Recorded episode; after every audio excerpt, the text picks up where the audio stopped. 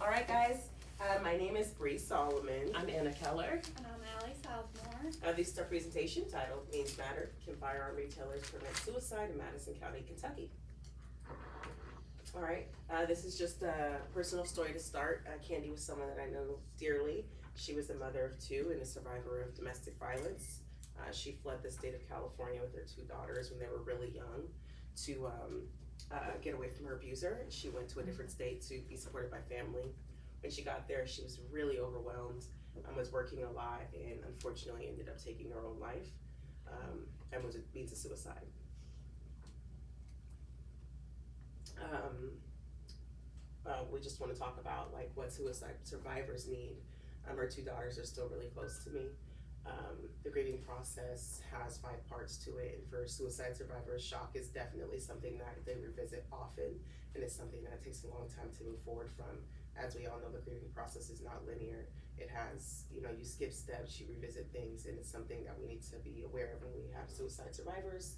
We want to make sure that we identify their support systems, whether or not someone loses a parent. Is it just them? Are they alone in their house now? Do they have just them to take care of a bunch of children? That's really important for us as professionals to identify. And we also want to make sure that they're receiving some type of behavioral health therapy, behavioral health therapy, along with identifying resources in the community. Do they need a resource like a, a support group or any other resources they may need help with?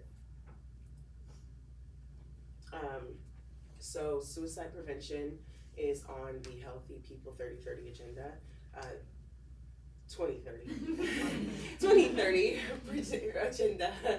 Um, so they are hoping to reduce uh, suicides uh, by 10% by 2030 uh, they're trying to do this through primary prevention by identifying those most at risk and getting them involved um, enrolled into behavioral health therapy as soon as possible. So they're starting to um, do more evaluations of children younger and younger because they're seeing it becoming more popular with younger generations.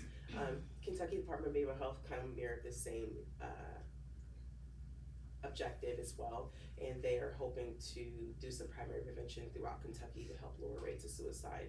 Um, for our intervention, we use the socioeconomic model. Uh, we are hoping to uh, kind of zero in on the community aspect that hopefully trickles down back to the individual to reduce rates of suicide. Okay, so means matter. Um, obviously, people die by suicide through different means. Um, over 60% of people use firearms to carry out. Um, over 20% die by suffocation, over 5% drug poisoning, and then it just trickles down into smaller categories. Um, over here, you can see that um, a quarter of people um, attempt suicide um, within less than five minutes of the impulse. Um, about half of people attempt suicide within 20 minutes of the impulse, and about 70% attempt suicide within the hour of the impulse. So that correlates because if we get this firearm away from people within the hour, then that lessens their chance of Um, so here is our target population. This is the ten leading causes of death by age groups in Kentucky uh, in 2020. Um, so the blue boxes are unintentional injury, red boxes are homicide, and the green boxes is suicide. Um, so one that stands out is this 10 to 14 age group. The second leading cause of death is suicide. Um, the 15 to 24 is second leading cause is suicide, and 25 to 34 is second leading cause. And the 35 to 44 is the fourth leading cause with 150. Um, so what stands out to me is that children don't die as often, but when they do, it's by suicide. But um, sorry, um, adults die more often by suicide. Um, it's just that there's other comorbidities and causes of death as you age. Um, and so vulnerability and resilience. So in Kentucky, there is about 17 people per 100,000 people that die by suicide every year. And as you can see, the central Kentucky area is below that state number. We come in at about 15, 16 ish. Um, We don't know why. Is it because we're less vulnerable? Are we more resilient? Um, we didn't delve into those statistics, but um, that's what this project is hoping to build on is that success. And we just want to keep going. So we want to get time between suicidal adults and firearms, decrease suicide in our county to ten percent of twenty eighteen rates by twenty thirty. You can't take guns in banks or post offices to store in deposit boxes. Friends and family can't always be trusted and suicide correlates with isolation. Storage units can be too expensive or too easy to access. So we studied the feasibility of firearm retailers offering crisis storage. They know guns and gun owners and we can build on gun community and public health coalitions in other states and their work. So we did an assessment, not an intervention. We learned where people buy guns, what retailers think about crisis storage, who might take next steps, and how existing projects can help. Next. Evaluatable outcomes are whether we were thorough and what we found. We located all gun shops in the county. We interviewed public health and extension professionals, retailers, enthusiasts, and survivors. We found people interested in next steps and we got materials they can use. We only had a few weeks, but we were thorough. We learned people buy new guns in Lexington. Pawn shop customers shop around and come by several times a week.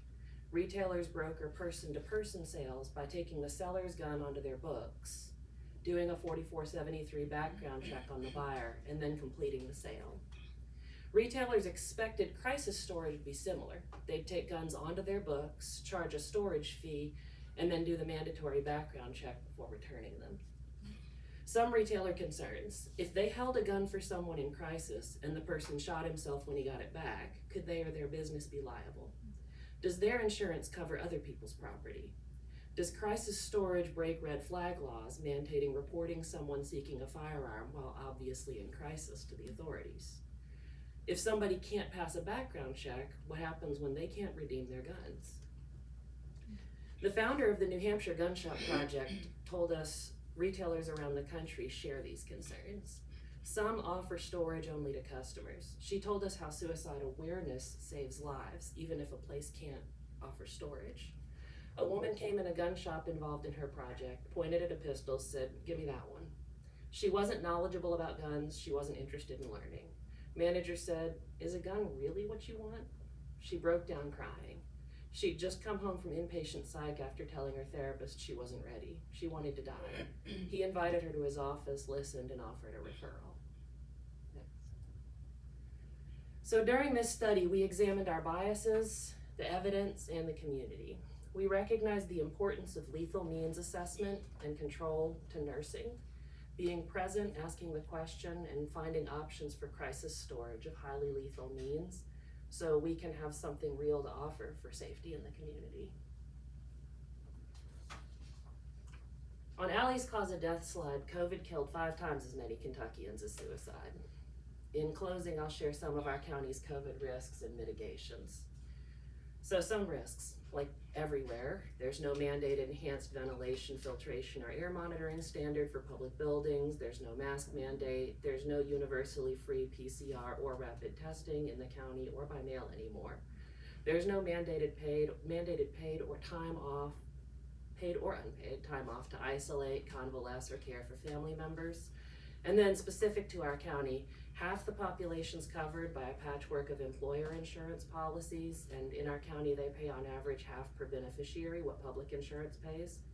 There are 5,000 uninsured and 1,900 patients per primary care provider, and you can see the numbers on the disabled, elderly, and people without vehicles.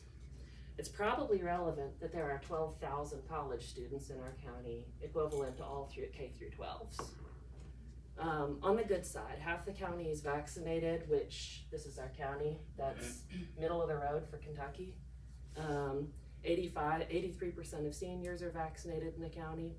The population is young and prosperous relative to Kentucky as a whole. Less than 400 people in the county reported to the census that they spoke English poorly or not at all. And Kentucky expanded Medicaid under the Affordable Care Act. So, thank you guys. Um, any questions?